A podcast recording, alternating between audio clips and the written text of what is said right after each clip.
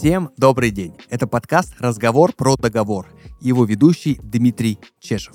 Каждый выпуск вместе с экспертами из крупного бизнеса мы рассказываем о том, как выстроить работу с договорами, используя лучшие практики контрактного менеджмента. Давайте договоримся. С нас полезная информация от евангелистов контрактного менеджмента. С вас вопросы и комментарии к выпускам. Этот подкаст мы записываем вместе с компанией «Газпромнефть» в студии Red Barn.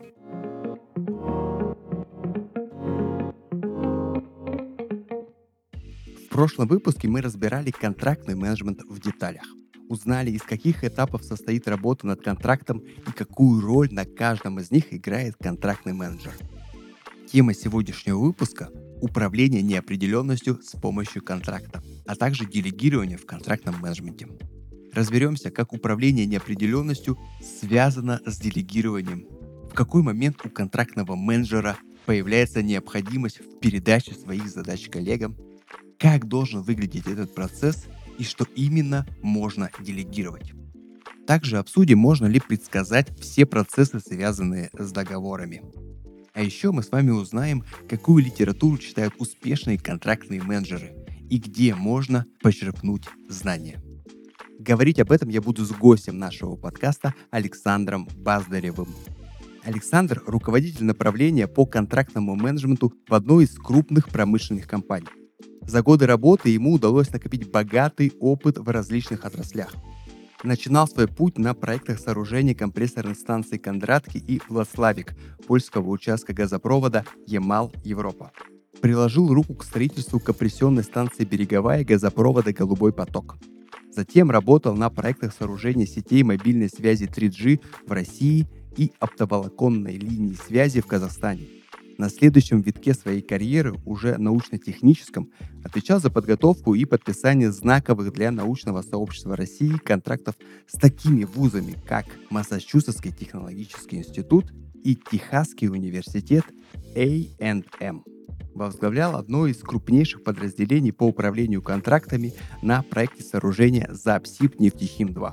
Отвечал за основные контракты сооружения четырех блоков АЭС в Египте. В большинстве проектов, помимо непосредственного управления контрактами, набирал контрактных менеджеров, вел обучение сотрудников, решал системные методологические вопросы контрактного менеджмента – Александр знает, как трудно бывает объяснить цели контрактного менеджмента, как они трансформируются в ходе развития компании и внедрения контрактного менеджмента в ней. Александр, здравствуйте. Добрый день, Дмитрий. Каждый выпуск у меня один и тот же вопрос, который я задаю всем гостям подкаста, и он звучит так. Что такое для вас контрактный менеджмент и зачем он нужен компаниям? На мой взгляд, контрактный менеджмент — это управление проектом под названием «контракт», результатом которого на этапе до заключения контракта является подписанный в срок качественный контракт, а на этапе после заключения это корректная эксплуатация контракта с качественными контрактными документами, подготовленными в срок. Если бы контракт был автомобилем, то контрактные менеджеры были бы производителями машин, отвечали за их своевременное производство и поставку без нареканий к качеству, и затем обеспечение беспроблемной эксплуатации для владельца на всем протяжении срока эксплуатации. Отличный пример с автомобилем. Александр, давайте, прежде чем мы будем погружаться в нашу тему разговора сегодняшнего про делегирование и как делегирование использовать при управлении контрактами, хотел бы у вас спросить, почему вам интересна эта тема и почему вы занимаетесь этим? Я хотел рассказать о взгляде на контрактные взаимоотношения с точки зрения теории контракта или теории договора. Есть такая теория а, в части вопросов делегирования и неполноты договора. Это мощные инструменты анализа и принятия обоснованных решений в ситуациях, в которых мы, как правило, лишены достаточной информации и ориентиров. То есть у нас есть э, возможность посмотреть на различные сложные ситуации с э, точки зрения системы и определенных принципов. Расскажите подробнее вообще про вот эту вот теорию и про основу, на которой вот это делегирование и базируется. С удовольствием. Классическая проблема, которую мы видим вот в этой теории, делится на две части. Во-первых, если заказчик поручает исполнителю выполнение задачи, то у него нет возможности полностью контролировать ее исполнение. Например, если мы говорим о собственнике бизнеса и менеджере компании и поставленных годовых целях продаж, от которых зависит бонус менеджера, то вот это такая как раз ситуация. Никто не может ручаться, что менеджер компании не будет искусственно завышать продажи. Получится, что менеджер выигрыше, а фирма близка к банкротству. А вторым интересующим нас элементом является неполнота договора. Это э, предполагается, что невозможно составить договор таким образом, чтобы он был однозначным, чтобы он отвечал на все вопросы, которые могут появиться в ходе его исполнения. В связи с этим ни контракт между исполнителем и заказчиком, ни контракт какого-либо другого типа не может быть стопроцентной защитой для любой из сторон. Здесь уместно вспомнить в случае неполноты. И, кстати, слово «неполнота» в отношении договоров, я думаю, пришла именно из э, того самого случая, о котором я хочу рассказать. Э, была доказана неполнота, э, как бы вы думали, математики. И произошло это в самое неподходящее время. Это было начало 20 века, и очень известный математик, уже старенький, Гильберт выступил со своим последним словом перед уходом на пенсию и сообщил о том, что вот, конечно, много разных проблем у нас есть в математике, но я уверен, мы их все решим, потому что математика наука точная, и в этой науке нет места белым пятнам. А после него выступал австрийский логик и математик Курт Гёдель. И он э, сказал, что он доказал, что в математических системах, содержащих аксиомы, сразу вспоминаем геометрию, всегда будут утверждения, которые нельзя ни доказать, ни опровергнуть. Это вызвало шок у математиков, особенно у Гильберта. Получалось, что в математике всегда будут белые пятна. Предполагая, что математические системы обладают большей точностью и логикой, чем контракты, написанные обычным человеческим языком, пускай с юридическими терминами, можно было бы прийти к выводу, что вряд ли возможны абсолютно выверенные, верные в любом случае контракты. Это имеет прямое отношение к делегированию, так как получается, что вы не можете однозначно точно описать весь аппарат и все случаи взаимодействия между заказчиком и исполнителем. Всегда останутся серые зоны, белые пятна. Как видите, математика, логика и договоры связаны самым тесным образом. И вопросы корректного делегирования как раз находятся на стыке этих сфер.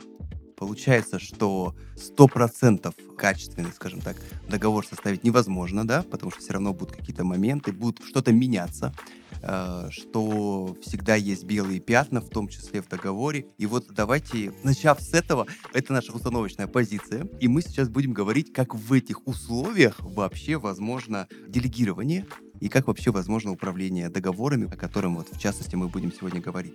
Как, по-вашему, должно вообще выглядеть грамотное делегирование в целом в системе управления и в управлении договорами? Хороший вопрос. Э, давайте посмотрим через призму тех факторов и ограничений, о которых я сказал ранее. И я думаю, что это нам позволит более уверенно и систематически посмотреть на этот вопрос. И, кстати, возвращаясь к вашему тезису о том, что мы не можем гарантировать точности полноты договора, о котором я сказал, вот как раз это понимание, понимание нашего бессилия в этой области, mm-hmm. на самом деле является нашей силой. То есть, когда мы точно понимаем пределы наших возможностей, мы начинаем более точно и с меньшими затратами выполнять те или иные задачи. Поэтому, когда мы говорим о договоре с пониманием его ограничений, значит, мы должны как-то поменять нашу стратегию. Вот в нашем аппарате анализа появляются следующие факторы настройки, меняя которые и отвечая на изменения которых мы можем принимать обоснованные решения. Сначала посмотрим на факторы, которыми мы не можем управлять. Для контрактного менеджера, которому поручили новый проект, это факторы, которые нам нужно установить ответом на следующие вопросы. Это проект с высокой стандартизацией процедур, его исполнения и предсказуемостью или нет? Второй вопрос. Возможно ли установить требования к конечному результату? Третий вопрос. Есть ли часть результатов, которым невозможно установить требования на этапе составления контракта? Не будет ли перекоса в сторону результатов, которые могут быть измерены численно за счет остальных? Поэтому мы должны здесь очень корректно заранее понять, не станут ли те требования, которые мы предъявляем конечному результату, нашим тупиковым случаем развития, который приведет к некорректному исполнению договора. Возможно ли контролировать исполнение проекта и получать достоверные данные о нем. Ну, то есть, если мы можем контролировать исполнение проекта и получать достоверные данные о нем как заказчик, то в этом случае мы более-менее можем сказать, что наш исполнитель выполняет хорошую работу или нет в течение всего исполнения проекта. То есть мы как бы держим руку на пульсе. Пятый пункт. Требования владельца проекта к конечному результату, который он ждет от контрактного менеджера.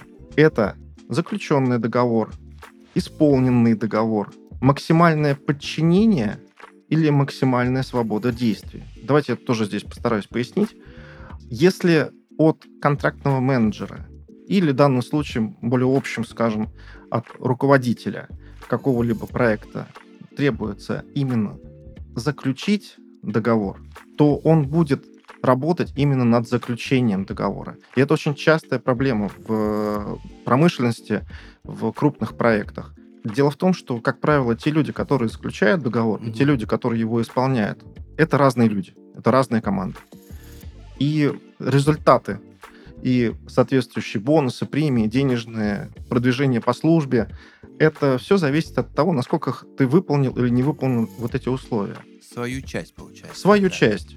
И получается, что те, кто ответственен за заключение договора, бегут на всех парах, заключают этот договор и не смотрят на то, с каким качеством и с какими последствиями непроработанности этого договора, все это будет потом отражаться на тех, кто этот договор будет исполнять. И это, к сожалению, как правило, это выходит из зоны видимости руководства компании, потому что руководство, еще раз, оно не обладает полнотой информации оно поручает кому-то выполнить некий проект. Этот кто-то поручает двум командам, одной команде заключить договор, другой команде его исполнить. Команда, которая должна заключить договор, пренебрегает какими-то требованиями, например, изучение техники безопасности, изучение местного климата, где будет выполняться проект и так далее и тому подобное, лишь бы быстрее заключить договор и получить свою премию. Заключается договор, и за счет того, что были сэкономлены 2-3 месяца на заключение договора, в следующем этапе исполнения договора будут потеряны, возможно, годы. И такое действительно происходит. К сожалению, на моих глазах тоже такое происходило. Поэтому вот этот момент очень важный, когда мы должны четко определить для себя, что мы хотим. Дальше, максимальное подчинение или свобода действий. Это тоже про управляемость проектом. То есть мы говорим здесь о том, что максимальное подчинение предполагает ежедневное, может быть, ежечасное информирование руководства о статусе исполнения проекта. И если этот проект действительно будет в таком формате выполняться, то сразу из этого будут вытекать определенные параметры того, каким образом надо его структурировать. То есть, э, если я знаю, что мой подчиненный постоянно работает, я вижу, как он работает, у меня нет вопросов с тем, чтобы ему выплатить зарплату на основании почасовой, например, его работы. А если я не знаю, как он работает, угу. то, возможно, мне стоит сконцентрироваться на том результате, который он принесет. И здесь тогда сказать ему, что он свободен в своих действиях, он свободен в выборе методов, которые он использовать для достижения результата, но результат я с него спрошу. Главное показать результат. Да. То есть это получается, что в некоторых случаях возможно контролировать и понимать, да, как достигается, а в некоторых случаях действительно ты не можешь понять и не можешь это предсказать. То есть получается, что это тоже такая вариативность, да, то есть бывает, что я слежу за процессом, а бывает, что я как руководитель, да, сознательно отказываешься от этого, требуя только результат. Так. То есть это просто вопрос выбора да. А, который здесь и сейчас. Из-за специфики работы и из-за специфики, например, руководителя тоже может быть. Конечно. Кому-то контролировать хочется, кому-то главное принеси мне и положи.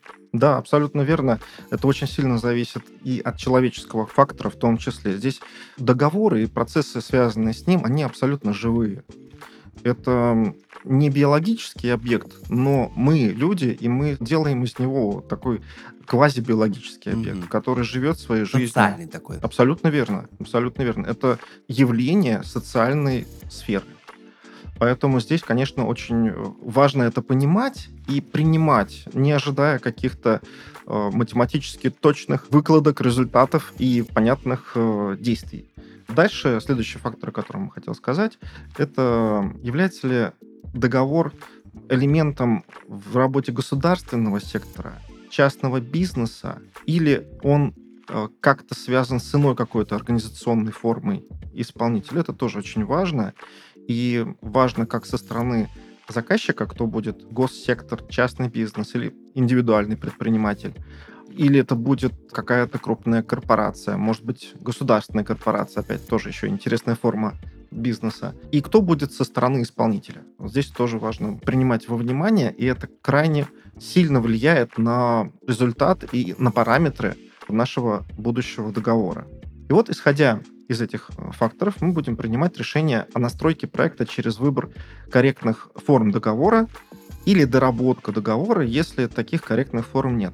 Что имеется в виду под корректными формами? Это те самые рыбы, шаблоны договоров, которые лежат там в каждой компании, как правило, которая уже какое-то время работает на рынке. У них есть свои формы этого договора.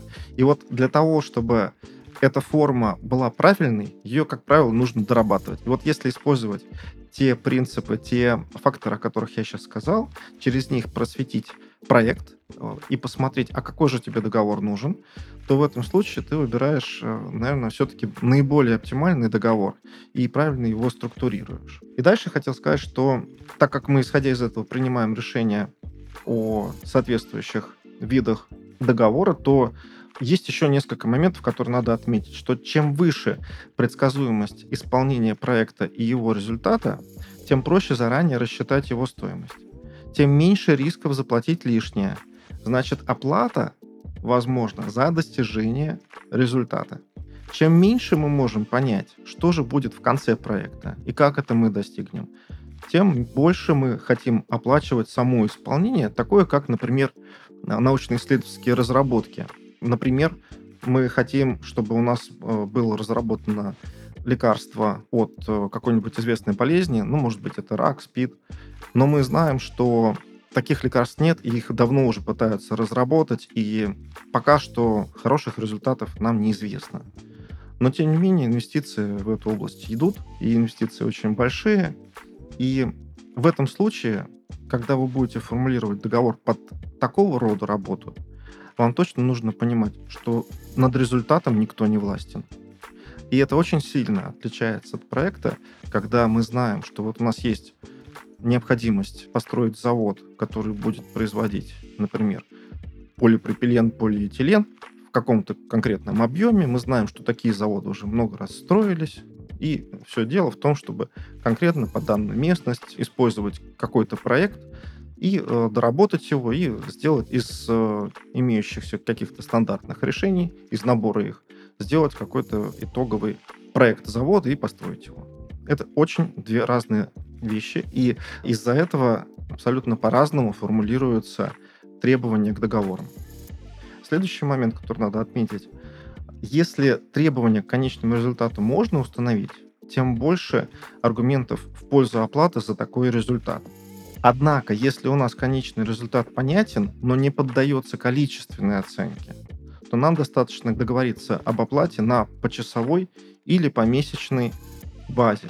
Ну, то есть мы не знаем, сколько времени займет исполнение того или иного действия, но мы точно знаем, что нам это нужно, и э, мы уверены в нашем исполнителе, что он не будет отлынивать от работы, потому что у нас есть контроль за его действиями, mm-hmm. мы четко понимаем, что он делает, мы видим эти действия.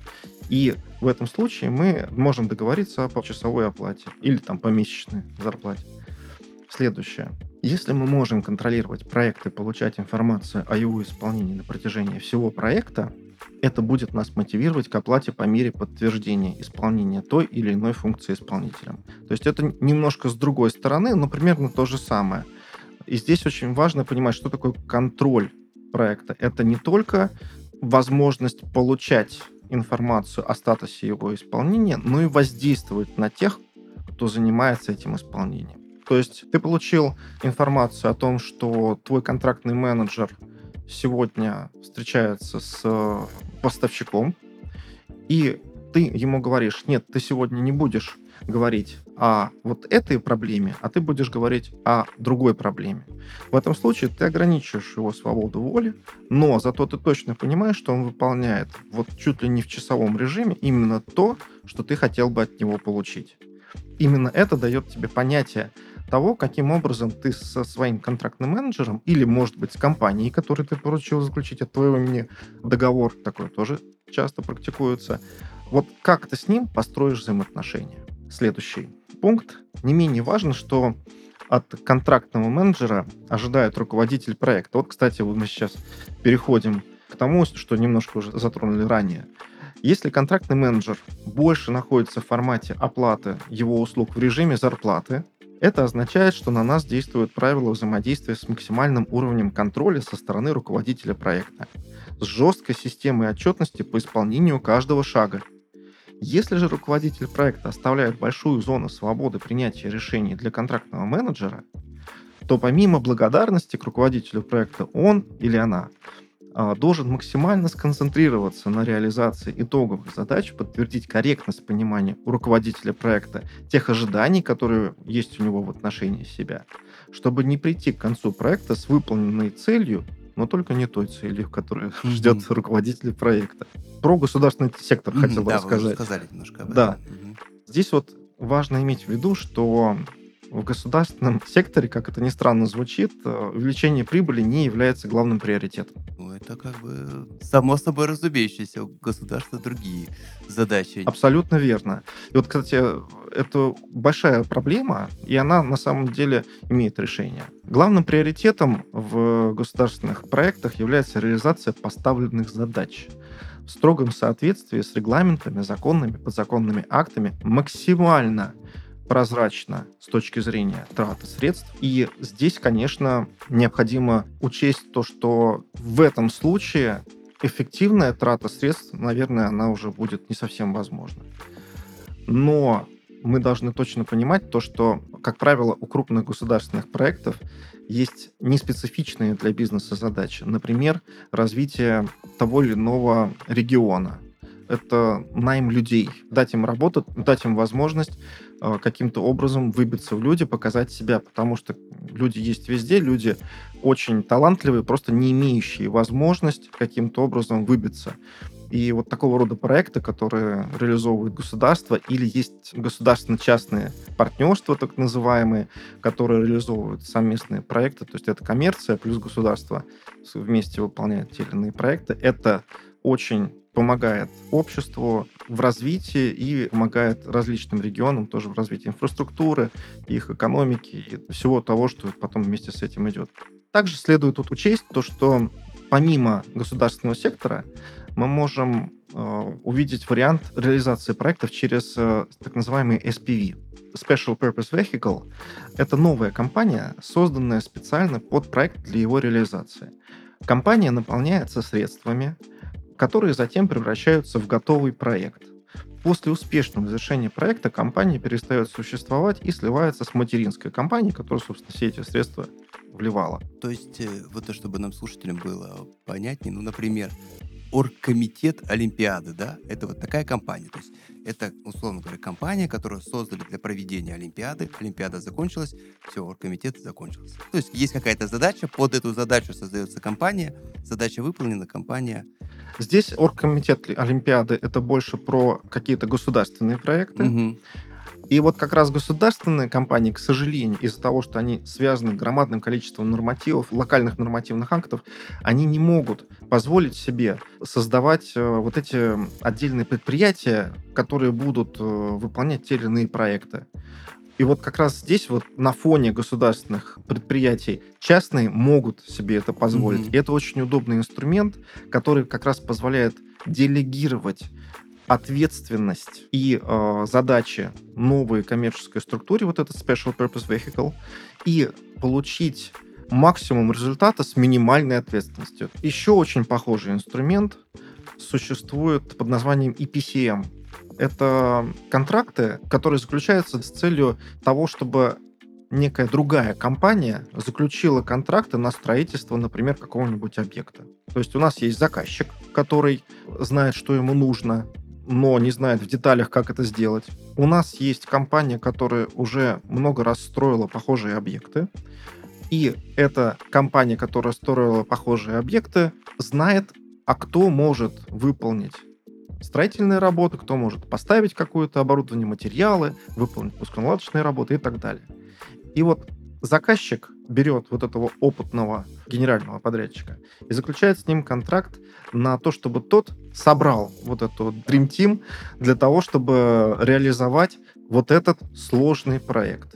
И вот этот EPCM подрядчик, он будет таким образом выполнять делегированную роль которую ему делегировал заказчик, роль генподрядчика, генерального исполнителя по этим контрактам. Но тут еще очень важно то, что варианты исполнения этих контрактов, они могут быть разными, и может быть настолько минимальной роль э, этого исполнителя, этого EPCM подрядчика, э, что он будет исполнять только задачу заключения договоров и отслеживания за их исполнением. То есть фактически и PCM подрядчик будет исполнять роль контрактного менеджера в квадрате, то есть это будет контрактный менеджер в виде компании, задача которого заключить договор и отследить его исполнение. Очень похоже на то, чем занимаемся мы, контрактные менеджеры. Да, Александр, я предлагаю как раз немножко наш разговор приземлить к основной теме нашего подкаста и вообще нашей главной идеи про контрактный менеджмент поговорить. И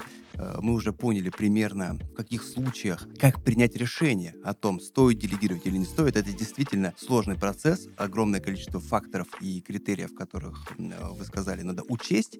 Давайте немножко вот поговорим про контрактный менеджмент более конкретно, про часть, э, которая касается управления контрактами. Почему именно в контрактном менеджменте важно делегирование и вообще, что можно делегировать да, контрактному менеджеру для выполнения контракта? Отличный вопрос. Давайте поговорим здесь про роль контрактного менеджера в иерархии взаимоотношений внутри проекта или внутри компании. У нас есть э, те, кто нам, контрактным менеджерам, поручает исполнение задач. И есть мы, контрактные менеджеры, которые эти задачи исполняем. Но мы тоже не исполняем их, как правило, своими руками. Мы точно так же на составляющие разбиваем те задачи, которые мы получаем, их грамотно распределяем по исполнителям.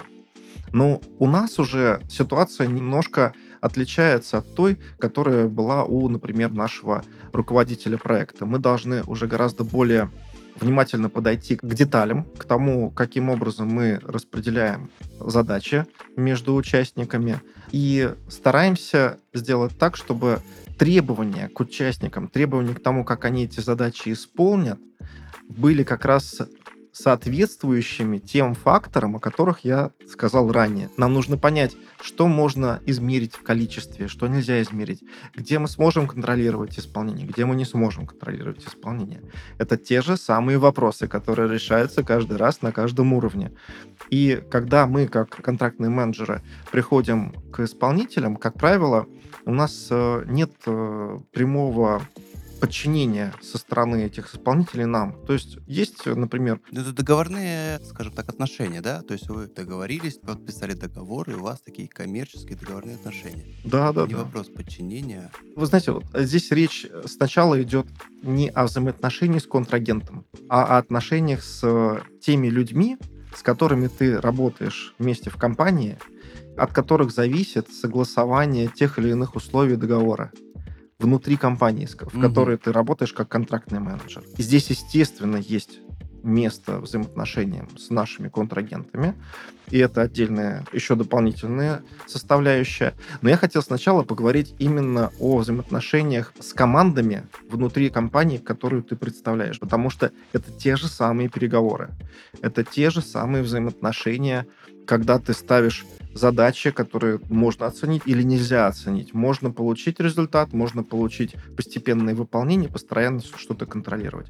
И мы в этом случае должны четко понимать, что не все участники этого процесса в компании будут готовы тебе этот результат отдать. Здесь у контрактного менеджера есть задача максимально гибко подходить к каждому конкретному случаю Если у тебя есть несколько различных подразделений, таких как бухгалтерия, финансовый отдел, юридический отдел, налоговый отдел, логистика таможенная, логистика складская, транспортная и еще масса-масса других подразделений, с каждым из них ты ведешь переговоры. С каждым из них ты заключаешь некий договор. Mm-hmm. Пускай он устный, но это все равно то же самое делегирование. Ты ставишь задачи. И многие из них не хотят, чтобы ты им ставил задачи потому что у тебя нет прямых полномочий для mm-hmm. этого. То есть ты как партнер, не как на руководителя, как партнер. Да, да, абсолютно верно. И здесь вот для контрактных менеджеров возникает особая сложность и особое требование к мастерству переговоров со своими визави внутри компании. И потом точно такой же вопрос возникает, а как ты будешь взаимодействовать с контрагентом, потому что ты ему тоже будешь что-то делегировать. Если мы имеем дело с неопытными руководителями или службами, контрактный менеджер будет получать все задачи от э, своего руководителя, вплоть до наливания чашек кофе для присутствующих на переговорах, и в то же время от него же будут э, ожидать выдачу каких-то сложных юридических заключений, глобальных карт развития тех или иных проектов.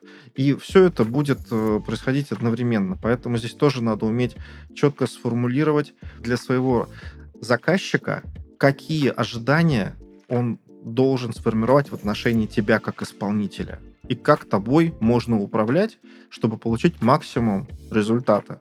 И это требует тоже большого умения.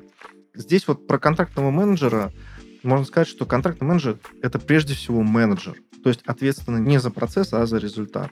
Если контрактный менеджер заранее не побеспокоился об исполнении тех или иных задач, которые входят в сферу, чем он должен заниматься, то по большому счету это не должна быть проблемой его заказчика, заказчика контрактного менеджера. Это проблема контрактного менеджера. Если контрактный менеджер, например, не побеспокоился заранее о том, что на переговорах кто-то будет разливать кофе, то он сам идет и разливает этот кофе. Если контрактный менеджер не побеспокоился о том, что кто-то будет заниматься разработкой контрактной стратегии, специализированное подразделение, то он сам будет ее разрабатывать, и это всегда работает именно так.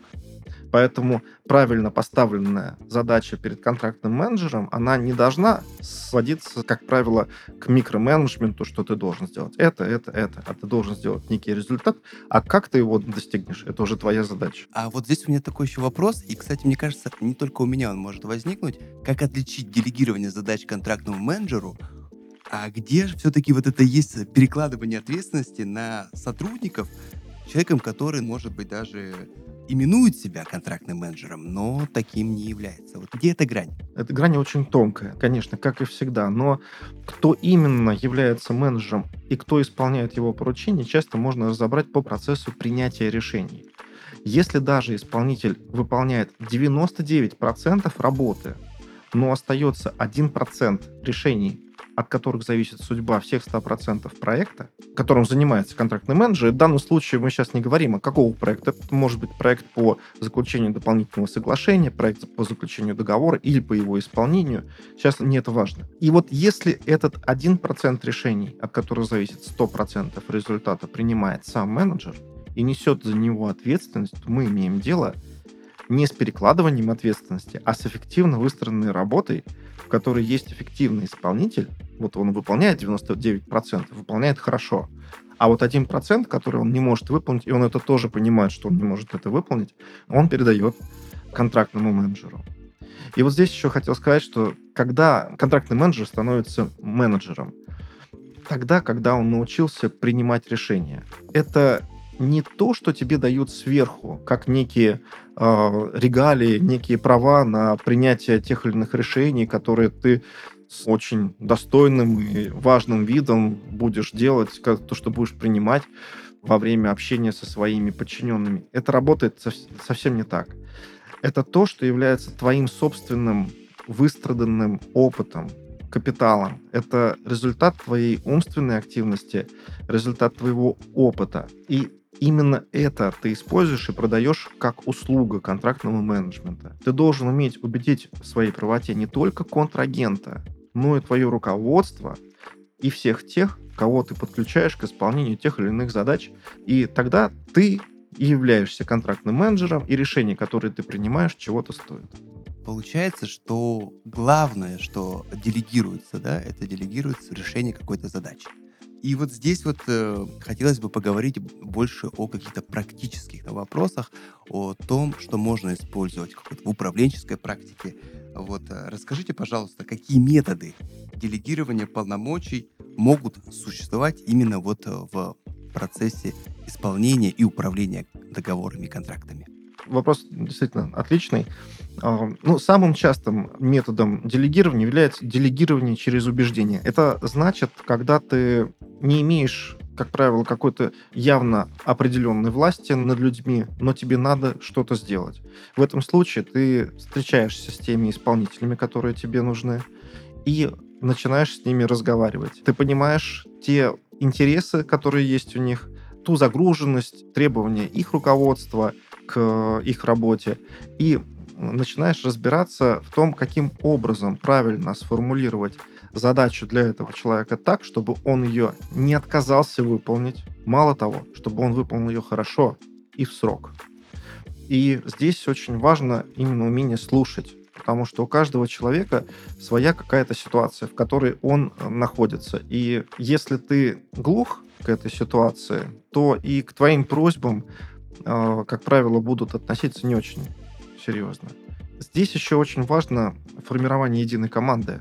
Если контрактный менеджер выполняет роль лидера, то он обязательно должен иметь хоть какое-то минимальное лидерское свойство и минимальные лидерские качества для того, чтобы из э, состава людей, с которыми ему придется долго и активно работать, общаться каждый день, чтобы из этих людей сделать единое целое, которое несется к своей цели и не встречает никаких преград. Или если встречает, то с ними быстро разбирается.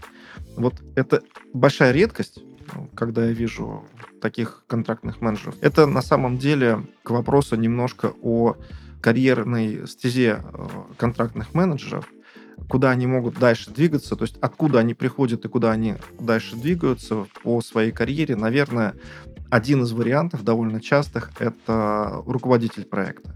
И ваши коллеги э, говорили об этом, как раз когда говорили про развитие карьеры контрактного менеджера, мы как раз тоже об этом говорили, что есть такая перспектива развития на руководителя проекта. Вот именно. А теперь мы говорим о том, а почему это так? А потому что лидерские качества, потому что разговоры с участниками проекта, потому что умение убеждать, умение слушать и добиваться результата в нужный срок. Вот именно поэтому и руководитель проекта. Хотелось бы, знаете, вернуться вот к базовой, скажем так, нашей истории, с которой мы начали, про то, что всегда есть недостаток информации и при этом все равно нужно делегировать. А как вот эта система делегирования при недостатке информации работает на разных этапах жизненного цикла договора? Мы говорили, что есть э, отдельная специфика, когда кто-то договор заключает, кто-то исполняет. Вот как делегировать на разных этапах этого самого цикла? Ну, давайте вместе посмотрим на э, стандартные этапы проекта. Начинается он, как правило, с какого-то замысла. Что в этом случае происходит? Кто-то, например, владелец бизнеса или какая-то компания в лице какого-то комитета технического или коммерческого принимает решение, что нужно сделать э, какой-то проект. И непонимание и отсутствие единого информационного пространства между участниками того замысла, который формируется, но как раз очень важно при формировании требований к проекту. И когда ты понимаешь, что у всех есть какая-то своя точка зрения, и у вас отсутствует обмен информацией между вами, то в этом случае надо, конечно, с этим бороться. И бороться, понимая, что это одно из э, свойственных проекту качеств. Именно не э, согласованность и отсутствие потоков информации между участниками. Следующее — это поиск исполнителей. Когда мы говорим о исполнении проекта, особенно, конечно, здесь я имею в виду инвестиционные, промышленные проекты, строительные, когда мы ищем исполнителей, мы пытаемся найти тех, кто выполнит э, самое короткое время за меньшие деньги и идеально по качеству. Качественно, быстро и дешево. Ну, естественно, такого не существует, поэтому все время нужно принимать какие-то решения. И вот здесь очень важно учитывать недостаток информации в следующем ключе. Когда вы нанимаете компанию, которая будет выполнять работы под ключ, то вы можете быть уверены, что внутри одной компании, конечно, информация будет более полной, и она будет двигаться между теми, кто будет исполнять строительную часть, те, кто будет исполнять поставку, пусконаладочные работы и так далее если это делает все одна и та же компания. Потому что внутри одной компании, как правило, никто не будет друг другу врать, пытаться как можно больше получить денег, ничего не выполняя, и э, выполнять какие-то другие действия, например, выполнять какие-то другие проекты, которые приносят, например, больше прибыли. И поэтому внутри исполнителя так называемый EPC turnkey, то есть э, подрядчик, который выполняет работы под ключ, строительство, проектирование и поставку, внутри него как раз самая большая полнота информации. А вот если вы выполняете проект и понимаете, что вы берете подрядчика одного на строительство, другого на проектирование, третьего на поставку и, может быть, еще на какие-то дополнительные специализированные задачи, то в этом случае будьте уверены, что между этими участниками поток информации, как правило, будет очень слабым. И ваша задача, как делегировавшего эти подзадачи ее исполнителям, ваша задача как раз восполнить этот недостаток информации. То есть коммуникацию взять на себя. Абсолютно верно.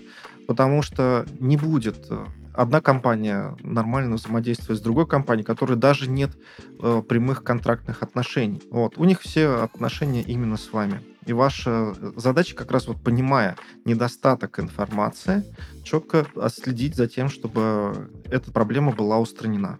Следующее. Разработка договорной стратегии. Частично связана с поиском исполнителей, но и не только.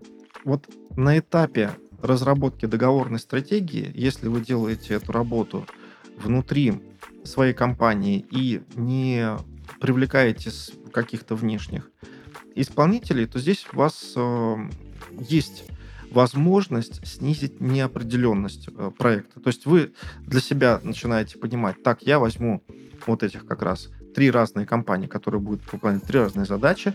Я буду контролировать их вот таким-то образом. Я подпишу с ними, например, какое-нибудь э, консорциальное соглашение, которое будет объединять их в единое целое хоть как-то и будет заставлять их выполнять единую задачу. И это позволит мне вот таким-то образом достичь конечного результата. Следующее — это доработка технического задания совместно с исполнителями. Это новое измерение неопределенности, это закупочное измерение. Каждый набор исполнителей по-своему исполняет замысел. Например, техническое задание под любого исполнителя для крупных проектов практически невозможно составить. Это означает, что во время закупочных процедур сравнивать апельсины с апельсинами у нас не получится. Много информации теряется в сравнении двух и более наборов исполнителей. Поэтому всегда приходится этот момент учитывать и таким образом договариваться с каждым исполнителем по отдельности и формировать требования к каждому из этих исполнителей, учитывая его специфику. Следующий – это рассмотрение договора исполнителем. Исполнитель, особенно если мы говорим об исполнителе из другой стороны, часто не понимает, что было заложено в контракте, и предлагает свои концепции, которые чужды и непонятны заказчику. Вот здесь вот тоже громадный объем информации, которая находится, например, в рамках одной страны. Мы живем, понимая, что у нас есть Гражданский кодекс Российской Федерации, и мы в рамках этого кодекса можем с вами заключить контракт гораздо быстрее, так как у нас общая информация на двоих, чем, например, с компанией из Китая. А, следующее – это согласование договора. Эксперты внутри компании часто отрабатывают по несколько договоров в день ну, отрабатывают в кавычках. Разумеется, взгляд замыливается. Новое в договоре воспринимается без энтузиазма и происходит расхождение во взглядах между теми, кто присутствовал на переговорах, и теми, кто на этих переговорах не присутствовал и просто получил некий договорный документ на проверку. Конечно, между вами будет просто пропасть, которую надо обязательно ликвидировать, понимать, как это будет ликвидироваться через привлечение, возможно, ключевых экспертов непосредственно на переговоры и подготовку протоколов переговоров для этих экспертов, если они не участвовали на переговорах. Дальше подписание договора, недостаток взаимопонимания о порядке подписания и обмена копиями и оригиналами часто ведет к задержке фактического подписания не просто на дни, а на недели или на месяцы. И иногда договорные документы даже теряются. Исполнение договора, договор и реальность, а также понимание каждым стейкхолдером текста договора, в том числе и прежде всего заказчиком и исполнителем, начинают расходиться еще до подписания договора. Потому что мы с вами договаривались о том, что мы начнем это исполнение договора, например, 1 мая, но мы с вами не подумали о том, что 1 мая у нас будет праздники, и никто работать не будет. Поэтому в тот момент, когда мы с вами дарили по рукам, например, за там, 5 или 10 дней до 1 мая, думая, что 1 мая начнется что-то, мы э, уже с вами были неправы. И поэтому реальность начинает расходиться буквально сразу же. Александр, спасибо большое за такой подробный и увлекательный рассказ. Видно, что вы профессионал своего дела, горите этим. И в конце хотелось бы попросить от вас какого-то совета, попросить напутствия. Может быть, есть какие-то базы знаний, какие-то книги, где можно изучить опыт других специалистов и применить опыт делегирования в своей компании. Я рекомендую знакомиться с материалами, прежде всего, по контрактной теории. Кстати, по этому вопросу было много хороших работ, в том числе и заслуживших Нобелевскую премию по экономике. Здесь э, стык экономики права, логики проектного управления, то есть все то, что так любят э, контрактные менеджеры. Достаточно изучить ключевые концепции таких основоположников, как Филипп Агион, Матиас э, Деватрипонт, Оливер Харт, Бенг Хольмстрем. Это вот люди, которые, часть из них вот как раз получили Нобелевскую премию. Почитайте, что найдете по теории игр. Очень рекомендую. В интернете много качественной информации на любой уровень знаний. Ну, к сожалению, очень много именно на английском языке, поэтому вот э, действительно есть проблема. Э, есть такая книга Game Theory. Ее написал Кен Бинмор. Я ее слушал в формате аудиокниги. Также рекомендую, в принципе, почитать по переговорам книгу Never Split the Difference. Никогда не делите разницу. Мне кажется, я видел ее перевод на русский язык э, в книжном. Это знакомое название. Крис Восс ее написал. Он был переговорщиком, и он очень интересную книгу написал о том, как вести переговоры. Рекомендую, коллеги. Книг очень много, и вот сейчас как раз самое время знакомиться, мне кажется, особенно начинающим контрактным менеджерам.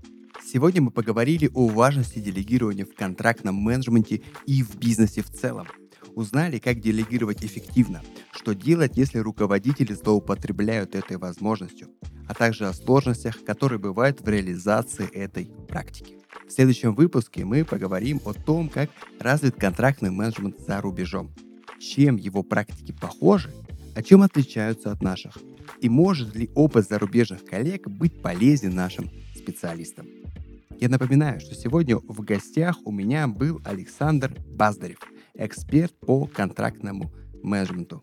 Александр, спасибо большое за наш разговор. До свидания. Спасибо, очень приятно. С вами, дорогие слушатели, я тоже прощаюсь. Управляйте своим договором. Это был подкаст «Разговор про договор».